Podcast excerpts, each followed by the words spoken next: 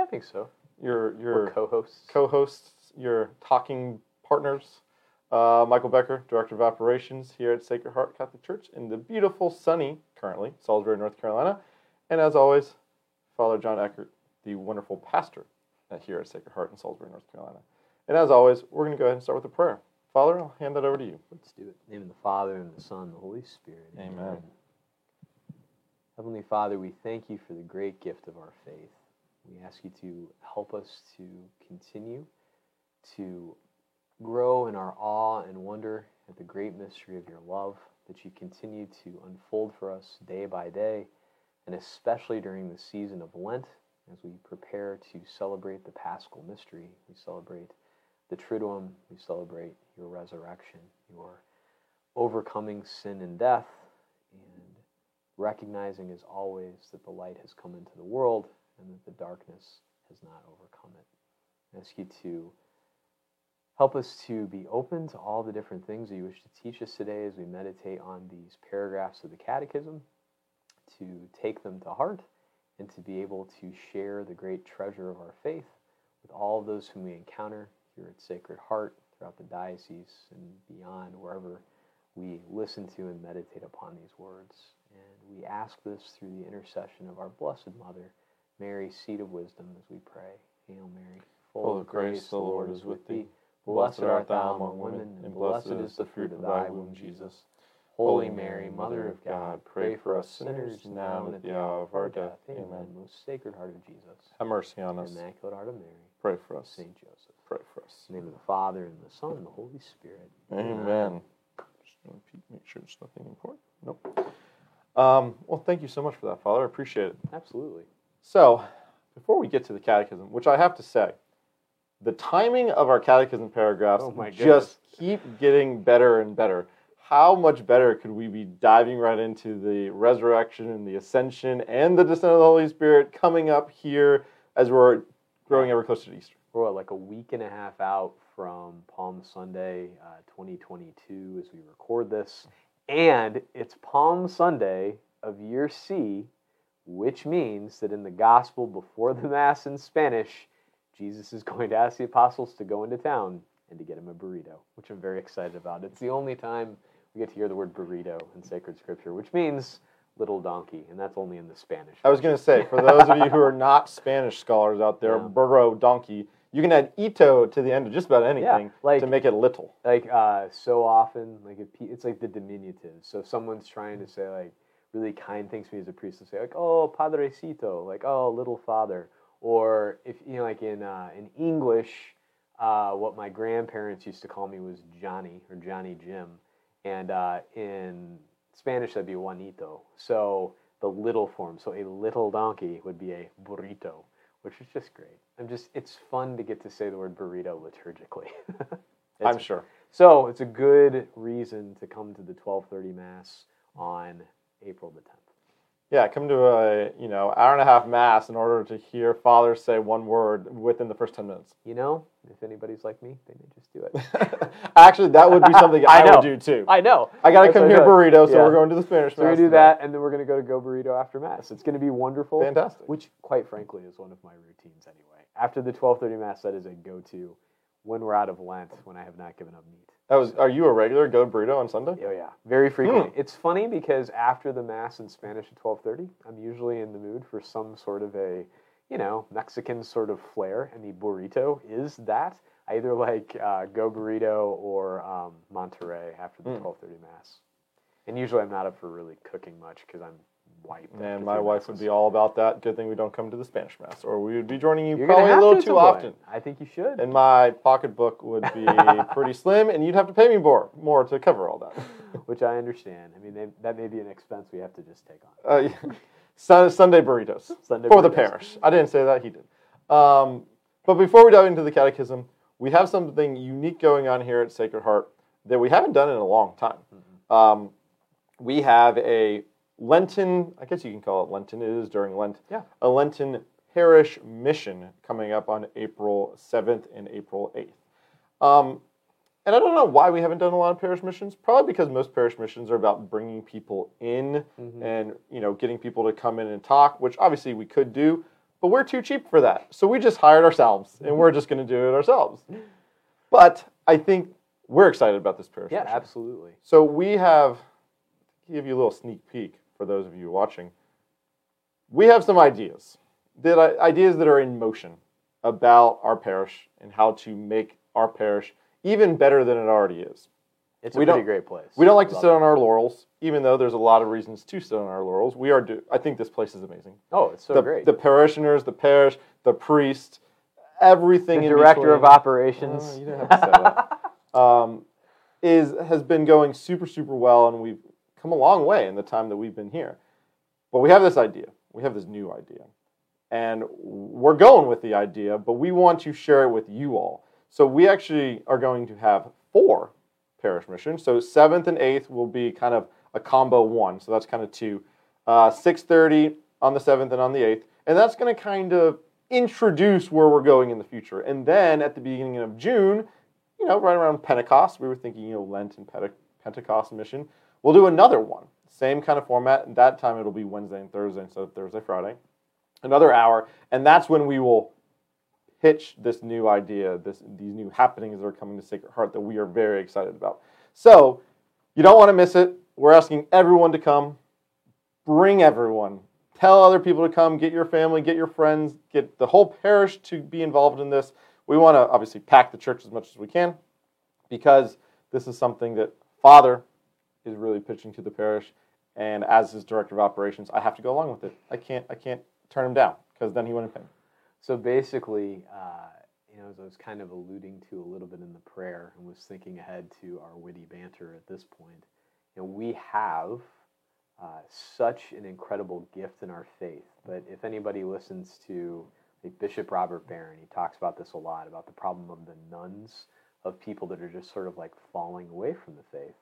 And an issue is, it's like you see this happening all over the place. And uh, we're really trying to kind of get at the bottom of okay, what is the problem? And what are we going to do to try to make sure we're fixing it? I mean, we do have an incredible place. And I want the whole world to, to come and to see how good the Catholic Church is. Obviously, the whole world doesn't live in Rowan County. I don't just mean right here, but what are we going to do here to make sure that we're handing on the faith and that we are inviting everyone who comes through these doors to have a strong, um, faith filled, uh, just rock solid relationship with our Lord and Savior Jesus Christ. And everything we can do to kind of get everybody on board with that and to make that happen. And as I've sort of stated before, my ultimate goal um, is to make this place a saint factory. You know, I mean, that's that's what we want is for everybody to to. You know, I was just going to say for everybody to get to heaven. You know what? I don't even know if that's the right phrase. Not just get to heaven, but like to like joyfully like march toward heaven and bring everybody else on board with them. Because get to heaven sounds like you're barely going to cross the finish line. So, I mean, striving to become a saint doesn't mean it's easy. But the beautiful thing is, is when we have the rich treasure of the faith and we guard it up against all of the different slings and arrows that come at us in this life, well, then you can take that treasure with you into the depths of whatever may come. And so, like, the glories of the resurrection can still be alive and strong in the middle of a starvation bunker in Auschwitz, you know? So it's like, it doesn't matter what's coming your way as long as you are attached to Jesus Christ at the very depths of your being. Then, as St. John Paul II reminds us, and our kids scream now at every Mass, and I just about like lost my eardrums this morning It, it was quite loud. Wow. Do not be afraid you know and and the thing is like that's not just a catchphrase and um, it's it's a philosophy by which to live that is rooted on the rock solid foundation of the resurrection. And so um, you know michael and i are going to be spending some time just making sure it's like okay we get this time in mission and then what are we going to do as a parish to make sure that we are handing this on and addressing, you know, I mean, we're part of the culture. I'm part of the culture. You're part of the culture. I mean, we know that there are challenges out there and difficulties, and okay, what do we need to kind of reshift on and make a little bit different? And you know what? We all have to be in this together. So I'm really excited to get to spend this time. And like the two of us are gonna talk for a while, and I think we're gonna try to have some time for Q and A a little bit. We'll have our beautiful church open, just some time for prayer, And uh, yeah, we're blessed to have what we have, and let's figure out the way to make sure that we get more people in and live it well ourselves, and yeah, just keep it going. And as Father hinted at, this requires everyone to be on board. Yeah. This requires everyone to participate in your really baptismal call to be priest, prophet, and king, to go out there and live as a follower of Jesus Christ. And by living as a follower of Jesus Christ, you're going to be intentionally Yeah, bringing people along with us to heaven. But in some ways, you're going to bring people along even unintentionally, just the way you live your life. So, but we want that intentional mindset of how can we better not only be saints ourselves, but make sure that our brother and sister and neighbor are becoming saints also. Absolutely. And the, the beautiful thing about that intentional aspect too is it doesn't look exactly the same for everybody. You know, that's an important thing I think about like that that universal call to holiness. It's not just like, oh, it's just the priest. I mean, even the priests do things differently. I love to give him a hard time. Um, my dear friend Father Rossi, but thank God we're different people and we come about things in a different way. And I know I used this example in a homily a long time ago, but like there was one time he was out to eat at a restaurant in town that is rather small and like he and his mom overheard someone else talking and they sort of like jumped into the conversation and they started having a really good time and all this and before you know it that gentleman is now a very faithful practicing catholic and here all the time in that situation like it's it, it was a blessing from god i wasn't there because like just that jumping into somebody else's conversation i'd rather crawl, crawl under the table and die but you know but father rossi like that's that's his way and thank God that it is. I mean, you know, our Lord calls us all and uses our gifts and characteristics. And so the question is, how do we use all these gifts and characteristics in the parish to make sure that all of us, in our own particular way, are handing on the rich truth of the glory and the treasure of the gospel to all the people who come through our doors? So it's good stuff. I, I should have shut off my phone before this, but it's all stuck in my pocket so it's less audible. And going one more point before we get to the catechism. As you said, it's different for everyone, and that's why the lives of the saints are so Yeah, interesting. absolutely. Every single saint has a different story to tell of how they stormed the gates of heaven with their prayers and with their lives. The lives of sinners are boring, They are. right? This is why confession is boring. Don't ask me, I don't hear confessions, ask him. Um, because it there's is. nothing The- new. Yeah. The exciting part is when people are reconciled to God. Um, the sinful part, you know, that like makes money in like advertising and social media and all that, it's all the same. That's why it has to keep being repackaged, and you know, it's like you need a bigger hit every time and all this kind of stuff. The life of holiness and being in a relationship with Jesus Christ, it is not boring and you can see the way you know that he enters into each life and how you know in, in each particular life how it can blossom and grow you know in a way that's going to be different than it is from this person. And obviously there are some similar strains but all in all like just to see the way that god works with the individual where they are and building things up. I mean i alluded to say Maximilian Kolbe before but you know there, there's just there's so many different saints and different types of saints and they're joy filled it's like true rich and glorious diversity where sin eventually just becomes monotonous and gross because you know um, the devil can't create he can only corrupt and so that's what we see you know in so much things but you know if you're finding yourself like wallowing in sin that's not a, a critique on you that's not what you're created for. Your sin is not your identity. You're created in the image and likeness of God. He wants you to be His son and daughter. We're going to get to some of that too, which could be awesome. Um, you know, to think about the fullness of what's coming, the glories that are there. Wow, it's just it's so good, and I think it's a sign of just like the sadness of our time that people get bored with the faith and then just don't show up. Well we don't want that to happen. And so it's like hey let's let's figure out the way that all of us can hand this on as best as we possibly can. And so you don't get bored. We'll see you on April 7th and April 8th, there you go right here in the church. make sure to come on out it'll be lovely It'll be great, and it's it's we're gonna keep it to an hour. Yeah. like one hour of your time. and this time of year too it'll still be light when it's all done Exactly. Take your kids out to the playground afterwards. Yeah. Go socialize outside. Go take a walk and talk about all the wonderful things that we just talked about, or don't. That's and fine too. bring your kids along because if there's one thing I know, it's the two of us can keep talking even if the kids are making a little noise. And in fact, we appreciate the little bit of noise because it shows that we're alive. Yeah, I have a lot of experience with that. You do. And Father does too, because my kids are at mass. And I love that. and then we get to give each other high fives at the end of mass, and it's just glorious, and everybody's happy. Oh, Okay. man, my kids can't. My kids have to go through lines now and give you a high five. Like That that is part of the routine now of leaving church, which I think is kind of your intention. It is, and I love that because I want to see them too. It's great. Okay, So diving in, we're going to start at 651 because that just makes sense. So as we have been talking about for the past couple months now, we've kind of been talking about we've been talking about Jesus Christ in his incarnation, why he became man, why he died on the cross for us, and now kind of following along with his life, and as we alluded to at the beginning, the resurrection. Easter is coming very soon, and we're going to celebrate in a small way the resurrection by talking about it today. So, first of all, we have to understand that Jesus had to rise from the dead. This isn't some just nice little party trick that they threw in at, God threw in at the end.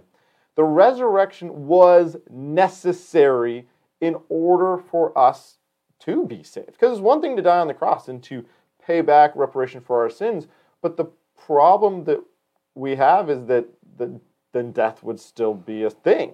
So by Jesus rising from the dead, he conquered not only sin through his death on the cross, but he conquered death because death could not even hold Christ back. and I gotta say, just because, and I think I've talked about this in a homily before too, but paragraph six fifty one, the allusion there to five twenty one, which is a quote from First Corinthians. There in, in St. Louis, the great big basilica there, it has the most mosaics in the world, actually, which is really kind of a cool fact that the church with the most mosaics in the world is in the United States. But there's like a side alcove that goes around like this, and it says from 1 Corinthians, if Christ is not risen, your faith is in vain. The hard thing is, is it's really hard to see the word if. So like you have to be like standing in this alcove to see it, and it looks like it says, Christ is not risen, your faith is in vain. So, but the, the thing is, it's important about that is, I mean, that is a true statement with that if in there. It's that central. It's not like, oh, this is a nice thing to think about. It's in a spiritual sense, or oh, it's just no. Jesus Christ is risen from the dead. If he's not, we're the most pitiable of people. Like, there's just this doesn't make any sense and all that. But no, he is risen from the dead. And you know, as that as that paragraph goes on, what all truths, even those most inaccessible to human reason, find their justification of Christ by his resurrection is given the definitive proof of his divine authority, which he had promised. Um, this wasn't just a brief flash in the pan 2,000 years ago. He's a great teacher. No, like that's now this. Like he rose from the dead. This is the central mystery of our faith, and that's why we go on to celebrate it for 50 days after spending 40 days in Lent. I mean, this is this is central. And so this affirms everything that he said, right? In 653. The resurrection of the crucified ones shows that he was truly, I am the Son of God in God Himself. So it kind of puts a final statement of, hey, everything that I said has meaning and is real. And what I always like to think about, no other prophet or teacher or anyone has ever done that. This is unique. No one else can say, oh, in my religion, this person rose from the dead at the end. Now, that's, that's not how that works. It's never happened. But the fact that Christ did rise from the dead, he defeated death, puts the emphasis on that. And in 655, right, his resurrection also shows us that we will also participate in that resurrection with the resurrection of the body, as we'll learn about later on in the, the catechism. We'll talk about that more.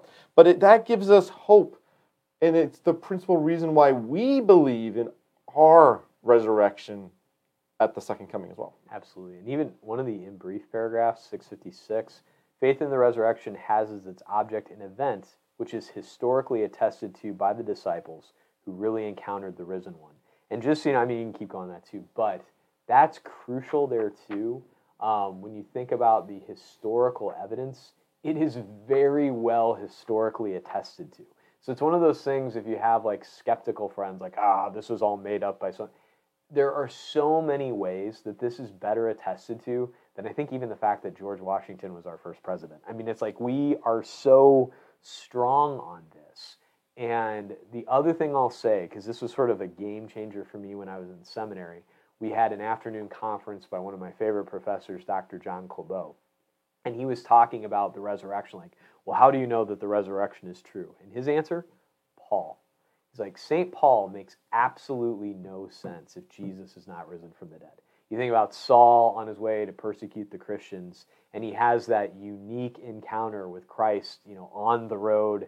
He's struck blind, you know, knocked from his high horse, although I don't think it ever says he's actually on the horse. Anyway, but, you know, he's blinded for a while. But the fact that, you know, as he goes, or Ananias comes to him, the scales fall from his eyes.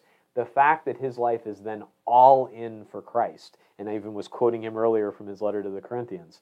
I mean, like he makes no sense without the resurrection, and quite frankly, neither neither do the other disciples. But Paul is just like he's such a historical anomaly. Um, anyway, but like you know, the resurrection is true, or he makes absolutely no sense. Perfect. And that kind of finishes up the resurrection. So if you want more on the resurrection, go listen to our conversation last time about paragraphs 600 to 650. We talked about it more there. But we're, then we move into the next part, right? The ascension and being seated at the right hand of the Father. So remember, we're going through the creed, right? Specifically the Apostles' Creed. So this is kind of the next point of the creed that we're getting into. And so this is this is really the last thing that we see from Christ in his earthly ministry when he ascends into heaven. So he rose from the dead. We, he appears to the apostles. He appears to a whole bunch of disciples. He's around for 40 days, right, mm-hmm. as we celebrate after Easter leading up to Pentecost. And 40 days from Easter, then you get the ascension, but then the Easter season continues another week ish until we get to Pentecost. Um, Which that ascension to Pentecost is nine days. Nine days. And that's where the novena comes from, anyway. So we have to understand that this the final thing that we get from Jesus Christ is the apostles watching him, body and soul, that we've seen in the resurrection, right? Ascending to heaven to be with his Father. And that is, that's it. That's all we get from Christ in his earthly ministry in this way. Now, obviously, seated at the right hand of the Father, he still is very much present in the Eucharist, but with him being present on earth in that way. His done. sight is removed from, yeah, by a cloud. Mm-hmm. Exactly. And this is so important, right? Because this is us knowing that Christ is now with the Father in heaven mm-hmm. and that he has taken up that throne as the King of heaven and earth, and that he is there basically waiting to receive us receive us and waiting to return again and i would say too like and not just waiting as though it's some sort of a passive thing it's like he's seated on his throne and helping, you know, like directing history. I mean, I like mm-hmm. the, um, you know, there's some different liturgical aspects of like um, Corpus Christi came about because we need a longer meditation on the Eucharist than we get just on Holy Thursday.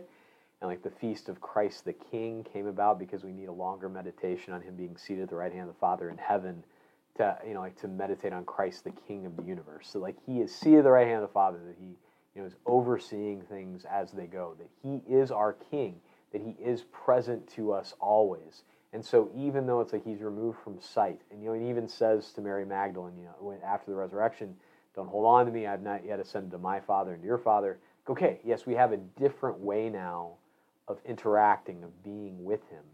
But when you think about that, the fact that we're going to get to the fact that He sends forth the Advocate, the Paraclete, the Holy Spirit, that He can be there with us with all of us in a you know in a new way than he could during his public ministry during his earthly life.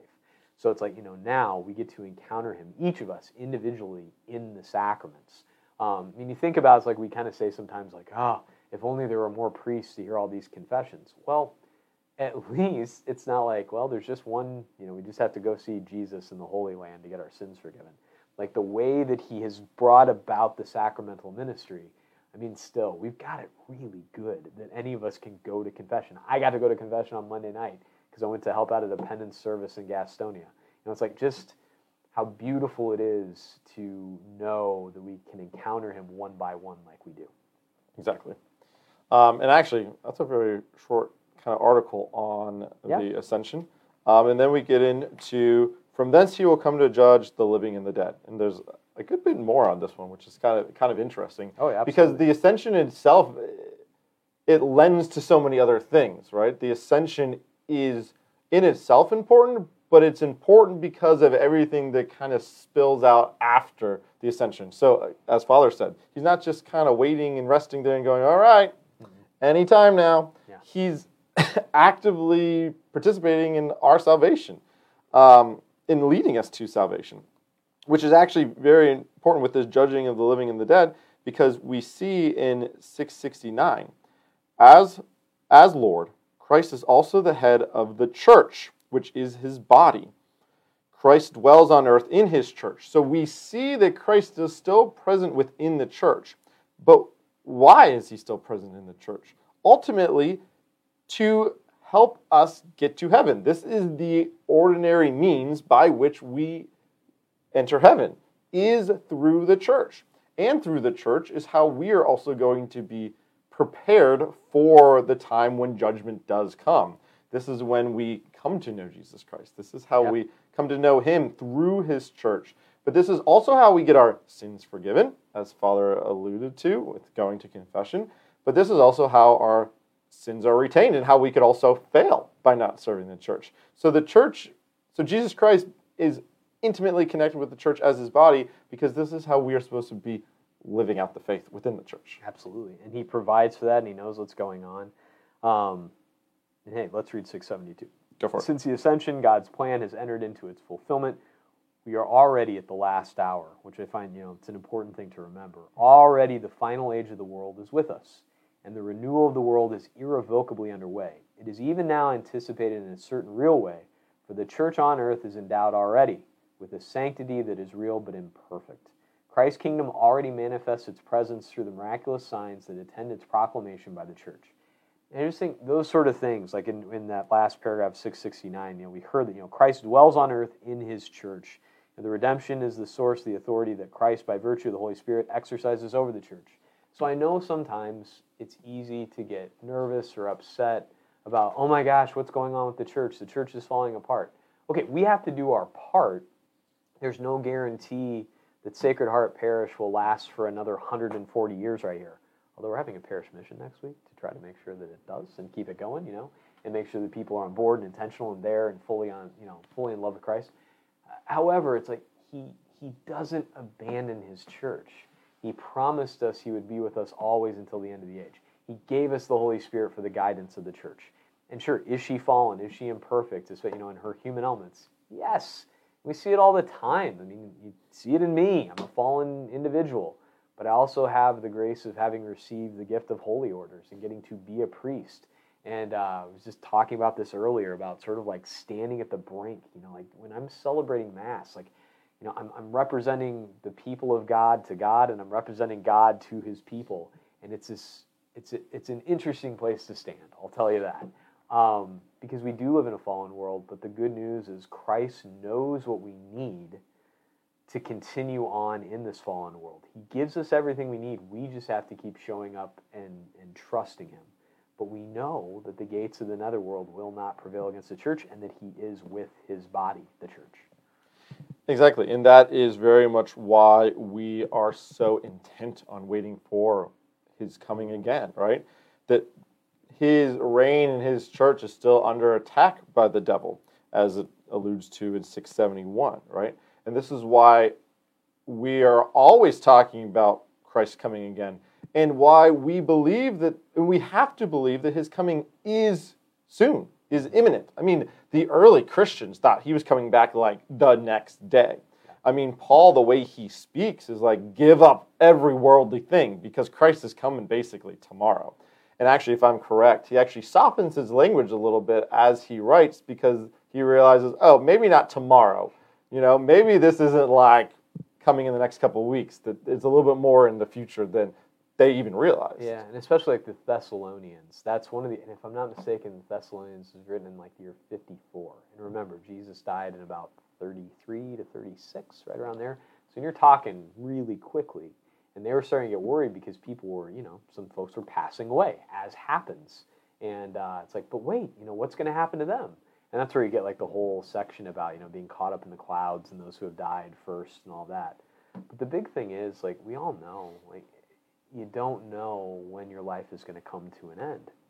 And so the important thing that we have to do in this life is live recognizing that, you know, the life to come, that our life with Christ is the most important thing that there is. And remember, he doesn't take everything else away. In fact, he gives it all back. But you don't want to have anything else take the place of our Lord because then all of a sudden it becomes an idol and it cannot satisfy you. You know, it's like I I cannot make my niece and my nephews who I love like the absolute center of my existence because they're not made for that. They can't satisfy me like that forever and ever. You know, just like you can't make a physical thing. I can't make beer the center of my existence. Like, yes, I enjoy it. I enjoy talking about it. I enjoy the process, but it's going to let me down. The big, beautiful thing is you put God at the center, his eternal life and love, and the fact that he's actively looking after you. He's there. He's ascended into heaven. He sits at the right hand of the Father. You put him at the center, everything else has a way of falling right back into place. Um, the devil tries to pull us away from that, and we're going to talk about a little bit of the, the trial coming. Um, but remember, you know, ultimately our goal is to be unified with our Lord, and He makes that possible through the church. And we're hoping to be unified with our Lord in His second coming. Yeah. Also, before we move on to the, the trials, because I think these are some really interesting paragraphs oh, absolutely. Um, but this is also why ad orientem, why that was a, a thing, mm-hmm. right? Because we, we Christ is revealed that He will come from the east, right? Mm-hmm. That He will rise from the east at His second coming. So the whole reason that traditionally we would face east is to wait for that coming, thinking the coming is imminent, as it says in 673, right? Since the ascension, uh, since the ascension, Christ's coming in glory has been imminent, even though it is not for you to know times or seasons which the Father has fixed for His own authority. So we always need to be ready, whether it's death or whether Christ is coming again. We need to be ready, and so I think it's just important even in understanding the symbolism of us facing east, which we actually do with our church. Most churches are not oriented like ours, but there are some very smart people in building up our church, uh, not know, us. And you know the word oriented too is like li- literally means east. Yeah, yeah to so the east, like growing towards the east. So once you understand the symbolism of it, that during the mass we're obviously looking at the Eucharist and uh, Christ's body and blood that He gave to us in, at the Last Supper but we also know that there's I mean, really even something greater that Christ has promised us, which is eternal perfection, unity with Him, which why wouldn't we be anticipating that at Mass as well? Yeah, no, absolutely. And I mean, just in you know, in the way that He chooses to be present with us, you know, under the form of bread and wine, like He He chooses to be like in a in a way of like like satisfying what we need You know, even just like, that he comes to us as food is an amazing thing.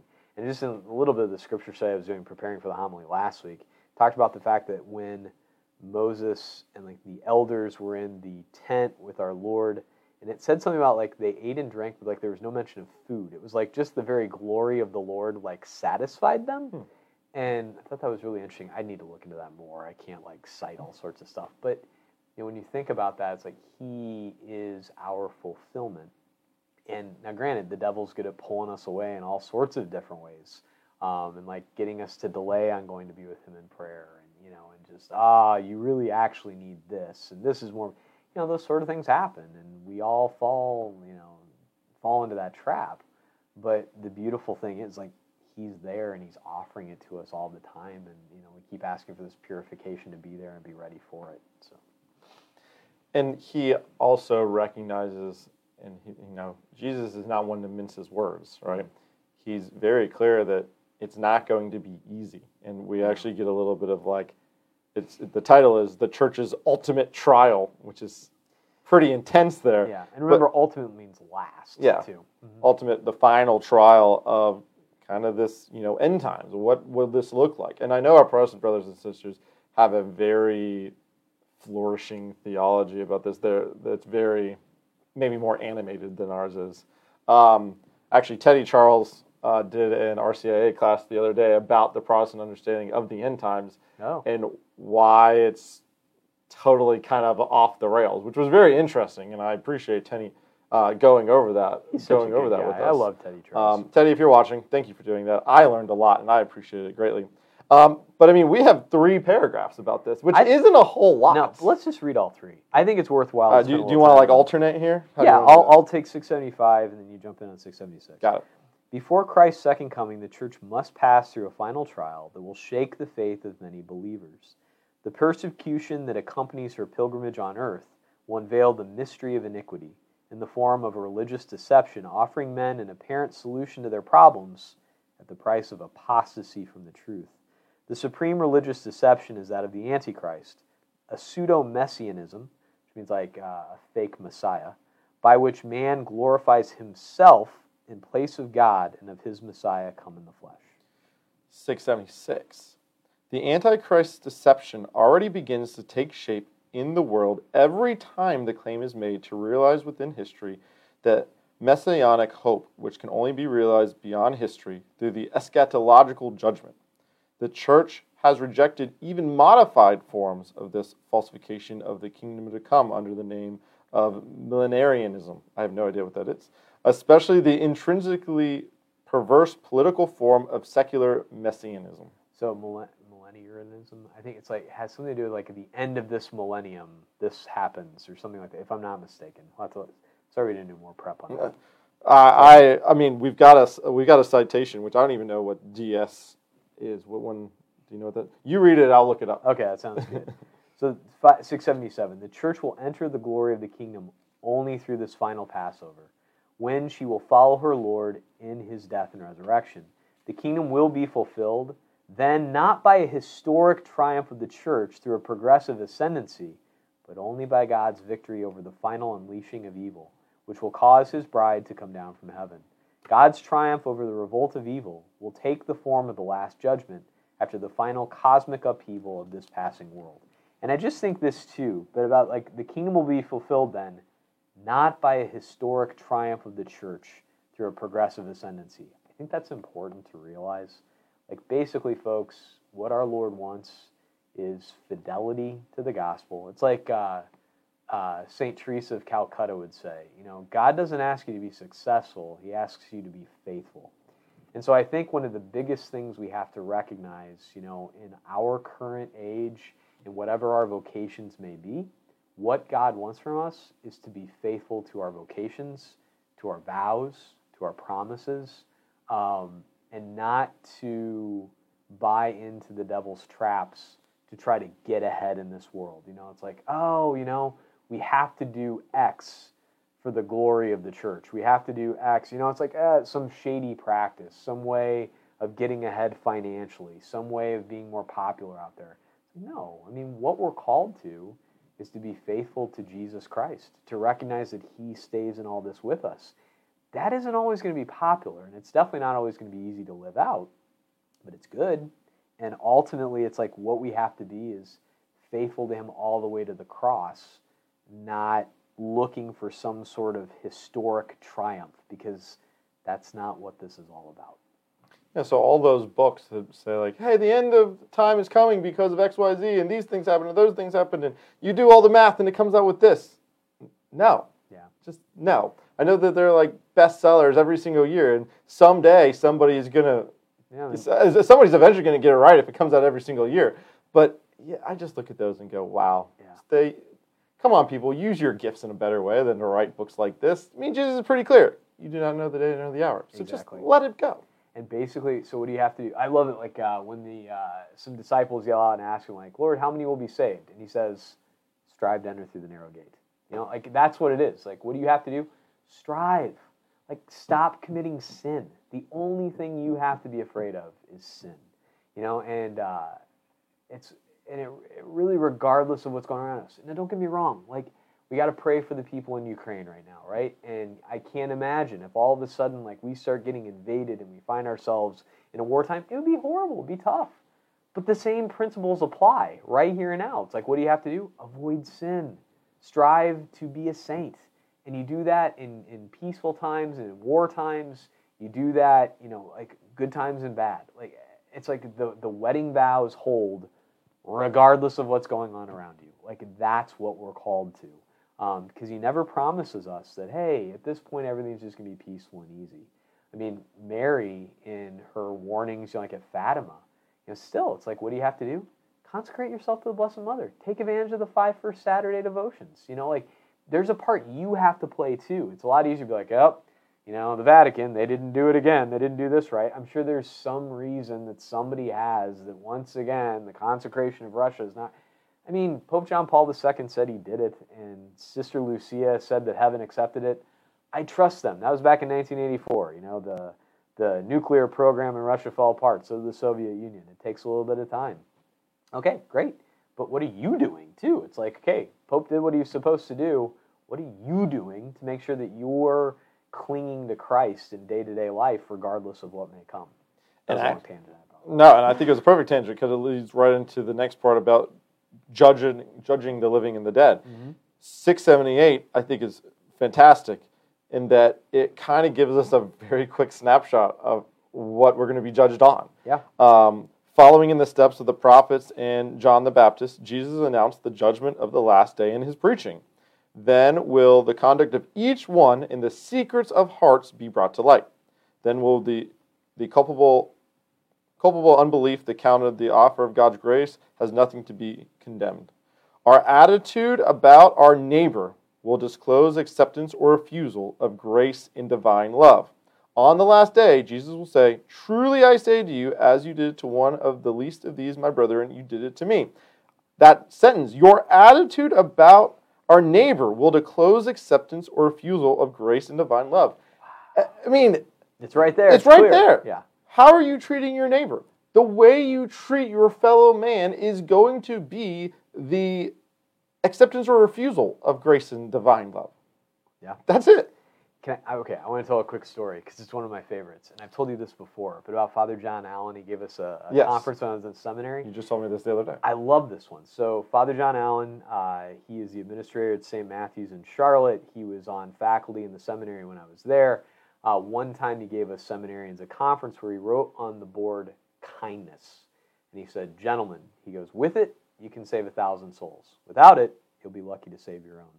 And I really love that line because the thing is, okay, kindness, it's different than being nice. Like being nice is like, you know, the person's about to drive off a cliff, but I don't want to offend them, so I'm not going to say anything. It's like, no.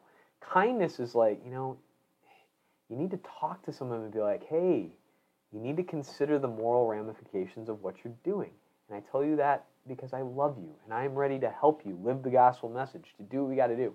Like to come and bring someone the truth but to deliver it to them on a you know like a beautiful kind silver platter not to hit them over the head with it with a bat you know it's like they we, we we share the love and the truth of the faith as though we care about the person not caring about winning the argument i love winning arguments i'm a very competitive person but at the end of the day it's like you got to remember you're dealing with individual people and it doesn't mean that you just sort of like, you know, oh, we're just not going to address the hard stuff. Now, sometimes I have a hard time with that. It's not easy to to go in there and address some of the hard stuff, but you got to do it if you love them, you know. And and love is not an easy thing. In fact, it's kind of a terrifying thing because love means what? You want what's best for them. And what's best for them is not to always just kind of continue down a path of selfishness, which eventually becomes hellish, but to be able to say, I love you and that's why I think we need to work through this annulment. I love you, and that's why I think you need to get to confession. I love you, and I'm going to be there with you. I'm going to walk through this with you. Okay, you're tempted by this. I get it. I'm going to walk through it with you. You know, I'm here. Let's talk. I'm going to try to be an accountability partner. Like let's let's make this happen. And all of us are called to do this. And the other thing too, I think is important to kind of recognize. You know, our attitude about our neighbor will disclose acceptance or refusal. Guess what? Our neighbor, it's like our Lord. You know, oh well, who is my neighbor? here's the story of the Good Samaritan, and you got some like, you know, racial, territorial, whatever going on. Guess what? Race and all this kind of stuff, at the end of the day, we're all creating the image and likeness of God. I don't care what the race or background of the person is in front of you, what side of the tracks they grew up on, socioeconomic background, parental background, it doesn't matter. If they are a person, they need to be treated with love, respect, and dignity. It doesn't matter what baggage they're coming in with or what they look like, how many piercings they have, wherever. Although I will say, I do like to say this when someone is like covered in piercings and tattoos, like, you think you're countercultural? Check this out. You know, like, like I mean, come on. But it doesn't really matter what they're coming with. It's like, okay, you have to love the person in front of you. You're not always going to like them right out of the gate, but you got to love them. And I mean, what Father said about you know challenging people, it happens a lot around here. Yeah. I mean, every single. I mean, almost every single person that walks into RCIA, Yeah. we have to have a hard conversation because the Catholic faith is a little crazy. Yeah. Compared to what people see in the world, and it's like, okay, you know, I'm going to tell you how it is Yeah. because if you're going to embrace the Catholic faith, you got to know what it is. And to all my cradle Catholic brothers and sisters, right? Got two of them sitting right here. We've got to embrace it too, Yeah. right? We, even though we've grown up in the faith the whole time, we have to be willing to do those hard things. And if you've got a cradle Catholic brother and sister that you think, oh, they went to Catholic school their entire lives, they know what, they probably don't, Yeah. unfortunately. Unfortunately. They probably don't. And it might be you, with all charity and kindness, to go up to them and give them a small challenge, right? Give them a small, ask them the question that maybe nobody's been willing to ask them in a long time. Now, it's always easier to do it with somebody you don't know. That's why I love my job because 90% of the people that walk into my office, I have no idea who they are. Um, it's always harder to be a prophet in your, your homeland. Um, They even tried to remember that too, though, because like they tried to throw Jesus off the brow of the hill. So like, okay, that's the Son of God who's having that kind of issue at home. So you know, cut yourself some slack. Your brother's not always going to listen to you, but doesn't mean you don't stop trying. You know, and like you got to keep praying and leaving the door open. yeah, so we, that was kind of a tangent too, but I like that tangent. Yeah, it was a good tangent. Yeah. one of our better ones. I think. we'll find out. We'll ask Maria Perkins what she thought of it. She'll let us know. Thanks, Maria. Good job, Maria. Um, and the last part, I really like 679 too. Um, I'm kind of starting in the second second half of the paragraph. Um, he acquired. Uh, the, the, the, the- what am I looking for? Yet the Son did not come to judge, but to save, and to give the life he has in himself. By rejecting grace in this life, one already judges oneself, receives according to one's works, and can even condemn oneself for all eternity by rejecting the spirit of love. And I think that's it is fascinating that Jesus didn't come to judge; he came to save. So, does Jesus judge? Well, he does give us the fruits of our labor. Mm-hmm. It, it's really not a you know who am I to judge or do not judge, yes le- ye be judged. Well, really, it's us who are bringing the judgment and condemnation on ourselves. Jesus is just giving us what we've already done. He's really just saying, "You chose this. Cool. There it is." I mean, so we're gonna ju- at the when we die and we stand before Christ at the judgment. Really, it's not Christ that's going to be judging us. It's us when He reveals our entire lives to us. We're gonna know what happened. We're gonna know what we did wrong. We're gonna know if we were successful in becoming saints or we were not. It's not. It's not going to be like, oh Jesus, I, well I didn't know. It's going to be revealed to us, and we're going to go along with Jesus' judgment because we're going to come to the same conclusion too. One as it, as it said before, like the secrets of the heart will be revealed. And the thing is, I mean, don't be afraid of that, but also don't be afraid to keep asking for purification of desires. You know, purification of like, okay, like why am I doing what I'm doing? Um, yeah, okay, you're probably not you're not there yet, which none of us are. I mean, that's part of this life and part of the challenge and what we have to keep working at. But that's why he gives us the sacraments and encourages us keep moving, keep going, you know, and, and he'll provide. Um, I love to tell people that get discouraged in confession, like, ah, I just keep doing the same things. Like, okay, well, let's think about this for a second. Where were you a year ago? Where were you five years ago? Where were you 10 years ago? I mean, heck, where were you six months ago? And sometimes, you know, it's not always obvious, like changes that have happened um, in the last month. But if you look back on like where you were in college as compared to where you are now, there could be some huge changes. And it's good to kind of do that. And the beautiful thing is, is while you're still alive, you got a chance. You can keep going. You can get up again and keep following. And that's why, I mean, thanks be to God, the church knows us so well. And we're given the opportunity to go to confession frequently. Um, and, you know, once again, it's like, don't fall into the trap. Like, I don't need to go. I'm a good person. don't do that. You know, it's like, oh, I'm, I'm, I'm training for the Olympics, but I don't really need to train. I'm, you know, I'm a good diver. Like, well, then you're going to get blown out of the Olympics. You know, it's like you're in the supernatural Olympics and you're only hurting yourself and missing out on the opportunities for grace and goodness. And can you imagine looking back on your life when our Lord shows you, look at all these things I had intended for you to do. But because you were so focused on yourself, you missed out on all of this. And just to think about, like, oh my gosh, like I can't believe what I missed out on. And that in itself will be a torment. I think sometimes we, we so like physicalize it into like, you know, like the slings and arrows and, and flames of hell. We forget it's like we're the ones creating that. It's like uh, Ebenezer Scrooge and linking it up chain by chain with all of his uh, his selfishness and all of that. It's like you're already doing all that, buddy. Like you could have been using all that stuff for good. Um, and we have the same opportunities in our life. So it's like look at what you're doing. Look, at, and I think for a lot of us too, it's important to do the you know it's like with the Confiteor, what I've done, but also what I have failed to do. I think we fall into that trap a lot more a lot of the times, and like to look at the you know the secrets of our heart. As I said, that's all going to be revealed. It's all going to come out in the end. So do a good job of paying attention to it right now. All right, I think that's enough judgment for one day. I think so too. Hey, we say that because we love you all. We're striving to be kind.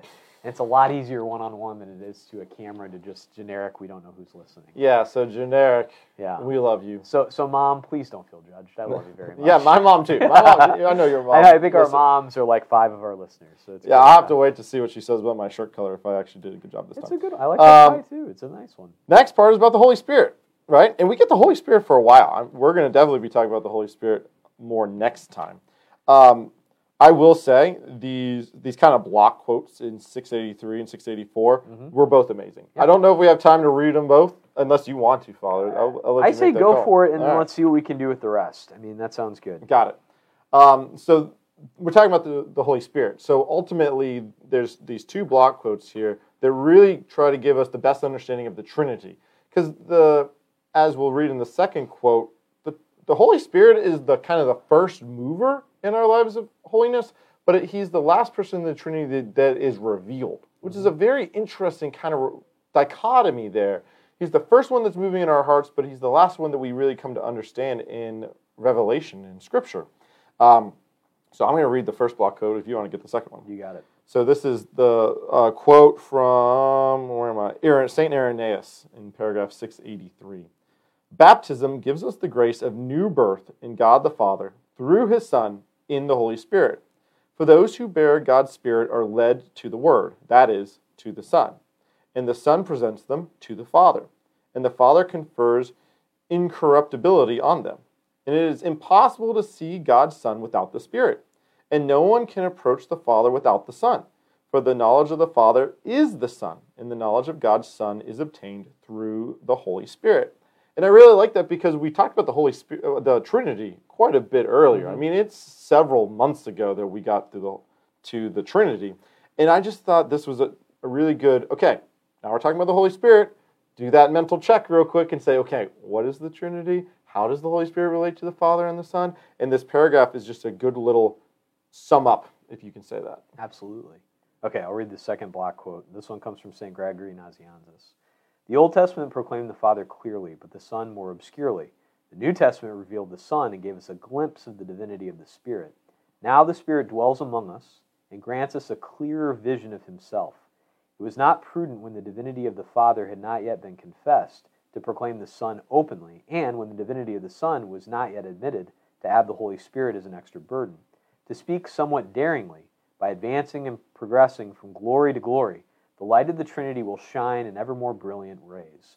And it's you know it's like this gradual unfolding. It reminds me of uh, I heard a talk this past summer um, when I was at the St. Paul Center for Biblical Theology. It was in a homily, and this priest talked about uh, like basically like journaling and like the way like you see the Holy Spirit like acting in your life.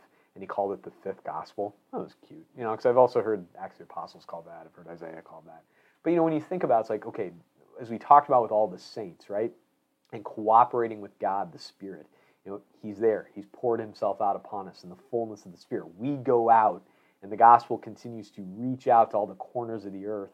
and you know throughout time and he's and he's there with us we cooperate with him and so it's like this continual you know bringing about of the life of god in all of these people um, my friend father david mcconey wrote, wrote a uh, like a, a, a, brief history of the first 500 years of the church which he entitled christ unfurled i think so it's like this you know unve- and, and when you think about it it's like as time continues to unfurl and we cooperate with the Holy Spirit, it's like we are cooperating with the actions of God to bring things about. And it's you know like this gradual revelation of things and we get to participate. I just I find that so fascinating.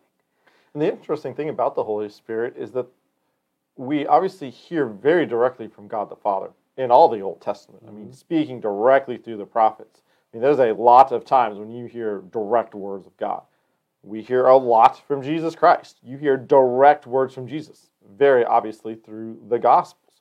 But when it comes to the Holy Spirit, He's revealed in tons of different ways that you don't necessarily make the direct correlation between, oh, that was the Holy Spirit talking right there.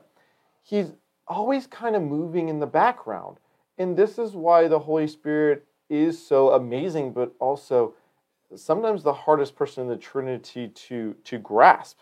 I mean, when we get to 688, 688 yeah, it lists it. where we see the Holy Spirit moving. And I'm just going to read these do because it. they're Let's awesome. just do it. Absolutely. In the scriptures, he inspired. In tradition, to which the church fathers are always timely witnesses. In the church's magisterium, which he assists. In the sacramental liturgy, through its words and symbols, in which the Holy Spirit puts us into communion with Christ. In prayer, wherein he intercedes for us. In the charisms and ministries by which the church is built up. In the signs of apostolic and missionary life. In the witness of saints through whom he manifests his holiness and continues the work of salvation. So, I mean, where is the Holy Spirit not? Yeah. But you, again, you wouldn't say, oh, there he was in the magisterium. No, he's working through the magisterium but it's not as obvious as when you read scripture and hear the Father or the Son speaking directly to us. And he's and he's guiding all this. I mean, right back from the beginning, you know, in the scriptures, he inspired. You know, like that, even that word just inspiration. I mean, the indwelling of the Spirit. When you just think about the basic breakdown and etymology of that word. I mean, you look at all this, it's not like just touchy feely, nebulous. Oh, you know, I mean, when you look at like these are some very serious things. And I'll tell you one thing I'm reminded of this second to last bullet here, um, where the Holy Spirit uh, is known. In the signs of apostolic and missionary life, I will tell you, I was reading that uh, Cardinal Van Thuan, the Vietnamese cardinal who I think is now venerable, uh, was uh, in solitary confinement for 13 years. They had to keep changing his prison guard because he kept con- uh, converting them. But he, like like Saint Jose Maria Escriva, he wrote uh, several books and it's kind of like the little like you know sentences type things and one he had a whole chapter on chastity that i was reading and it said basically it was like one of his most direct because usually he's even more gentle than jose maria escriva but he's like if you are not chaste your apostolic worth is apostolic work is worthless. It's like dang. But when you look at all this it's like you can't say and, and this sort of goes back to like the secrets of all the hearts will be revealed.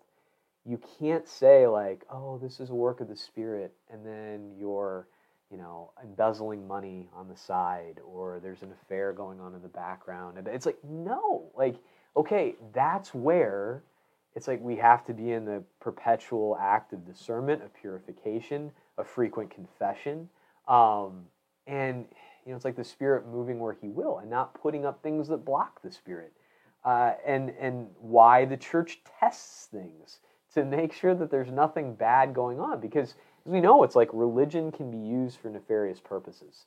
That's not the holy spirit. Like we have to live our vows. We have to live virtue we have to invite the holy spirit in all the time and you know as the devil tests us as we heard back in 675 76 77 you know like yes there are trials and tribulations but that's where we cling to christ and know that he gives us the gift of the holy spirit to keep going and actually, as you were saying that, I feel like where a lot of people get themselves in trouble is they recognize the Spirit in one place but forget about the other places. Sure. So I re- really liked where it talks about in the charisms and ministries by which the church is built up, right? Yeah. Very much, I mean, very much my job, right? Mm-hmm. Working within the church, trying to view my job as this one continuous ministry and charism, but the Holy Spirit is also revealed in the sacramental liturgy. And how common do we see people working for the church and they're so focused on the work that they actually forget to enliven themselves in the sacraments as well?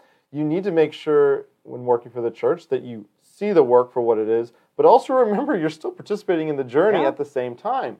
And so making sure that we don't just say, oh, Holy Spirit is right here. Yeah. And I'm focusing on this one area right there. Well, guess what? The devil's going to work in all the other areas then if you're not allowing the Holy Spirit to work in everything that's listed here in this paragraph 688. I, I really like 688. I 688 gotta is I gotta awesome. mark this one and come back to Absolutely. it more often. And just to come, yeah, and especially if someone's like, well, the Spirit is telling me this. Like, okay, but do you understand it's in direct contradiction to what the magisterium has said? Therefore, the church, like the Holy Spirit, is not working here. And and that's what we have to have to be careful, and that's why we discern different things. And you know, just because our Blessed Mother appeared to Saints Francisco, Jacinta, and Servant of God Lucia and Fatima 105 years ago, doesn't mean that she is also appearing to you know the person down the street in Lexington just because they say so. You know, it's like Man, you have not- to pick on pick on Lexington. I don't know. not- That's the town that came to my mind. no, I know. should- I'm just picking on you. I should didn't have come with another one. I know. I don't know. Yeah, Spencer. We're gonna pick on Spencer. Uh, that's Spencer. I feel like Spencer's kind of down. I don't want to kick him when they're down. God bless Spencer. I love Spencer. Anyway, that's in our parish. well, yeah, Lexington's not in our parish, so we can pick on them. Is that I. I'm still pastor of over you know like the Spencer area. Yes. So um, Total tangent. I just was picking up. it was crazy. It's all good. Okay. So then we talk about the Holy Spirit, and we're talking about the signs and symbols of the Holy Spirit and the proper names of the Holy Spirit. Mm-hmm. And this is kind of more interesting, and I think we can move through these pretty quickly since Oh, we're yeah. kind of over over time here. I definitely want to focus on 692. Oh, go as for it. So, you know, we get all these different titles, and I would even say, like, I don't know if we need to go through all of them.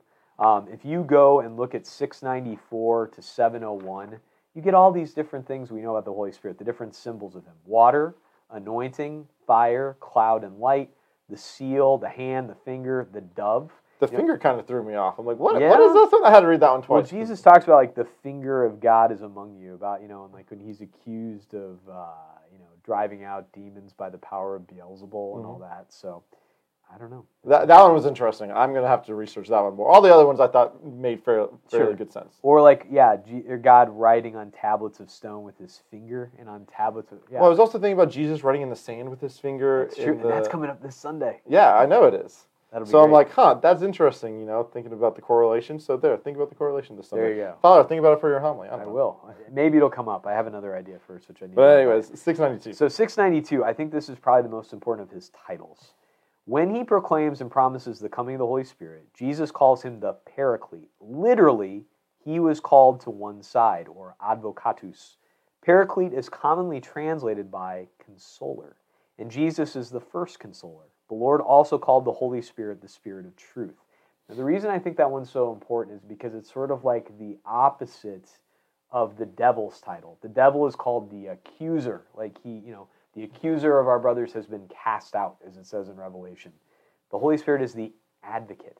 He advocates for us. The paraclete, which I'm not mistaken, has like legal background too. Like it's sort of like a um, defense attorney, you know. And so like God wants, like I, I think it's um in that homily for Holy Saturday. It's ancient from the second century where it's like Jesus says to Adam, like, I didn't create you to be in hell. I created you to be with me in glory for all eternity. You know, like that's incredible. Like God wants us to be fulfilled and happy. And I think sometimes like spoiled children, it's like when God is calling us to more, it's like, no, I just want to stay in bed. Like leave me alone.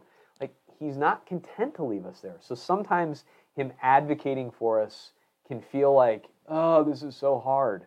But ultimately, it's like because you were created with such great worth, you understand God created you to be his son and or daughter. And remember, like yesterday in the gospel, the Pharisees and scribes are offended because Jesus calls he, he calls God his father. And then he tells us when he teaches us the great prayer to call him our father. You know, and, and obviously it's in a different way, as he says to Mary Magdalene, you know, I must ascend to my Father and your Father, you know, and, and that, that so yes, there's a difference. We're not the second person of the Holy Trinity. But we're created to go into that relationship, to be the very children of God.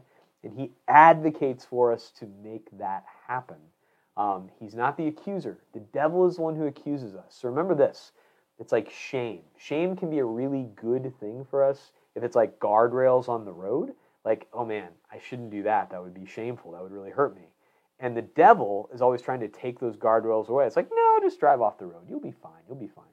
After we go off the road, after we make the decision and give in, the devil then tries to bring shame back and beat us over the head. How could you have done that? You're so terrible. You're awful. How could you have gone along with this?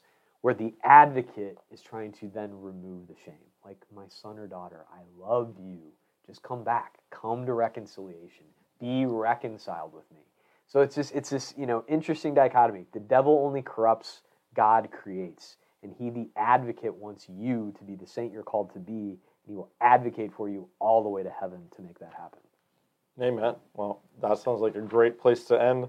And I know we're, we're skipping a couple, but as Father talked about, you know, the symbols of the Holy Spirit. Definitely go back and read that. I don't know if there's anything too in depth that we need to get into, and we're over time, so that's absolutely perfect. Although I think the least amount of overtime we've ever Yeah, five minutes, Five minutes. We're doing great. So next time, as always, end of April, Yep. um, we will be doing paragraphs. We'll really start at 702 uh, through 750, ish, wherever. it- wherever it has yeah. a nice stop. I mean, we're actually it cuts it in pretty nice It spots for us. It's been nice. awesome, and at that point, you know, we will be well, won't be approaching Pentecost yet. It'll be interesting to see how it falls at that point. So we'll be a little bit into Easter, but not by much, because Easter's coming up. Uh, April sixteenth is the vigil. Seventeenth Easter Sunday. It's gonna be lovely. Say a It's prayer for all of us priests. You know, we're gonna celebrate our Lord. He's gonna leave the tomb, and we priests are gonna crawl inside and take a nap, and it'll be lovely. so that's what we do. So. Um, we're praying for you. Thank you so much. Uh, be sure to come to the parish mission uh, next Thursday and Friday, uh, 6:30 p.m. Uh, if you've been on campus, you know this, but just so you do know for sure, tomorrow night, 5 p.m. fish fry. It's going to be great. Uh, noon stations tomorrow, 6 p.m. stations tomorrow. All kinds of good stuff happening at Sacred Heart. Thank you for your prayers, your support, and uh, let's keep welcoming the Holy Spirit that He may advocate for us and lead us to be saints. fantastic. Let's close. In the name of the Father and the Son and the Holy Spirit. Amen. Glory be to the Father, and to the Son, and to the Holy Spirit. As it was in the beginning, is now, and ever shall be, world without end. Amen. The Lord be with you. And with your spirit. May Almighty God bless you, the Father, and the Son, and the Holy Spirit. Amen. Go in peace. Thanks be to God.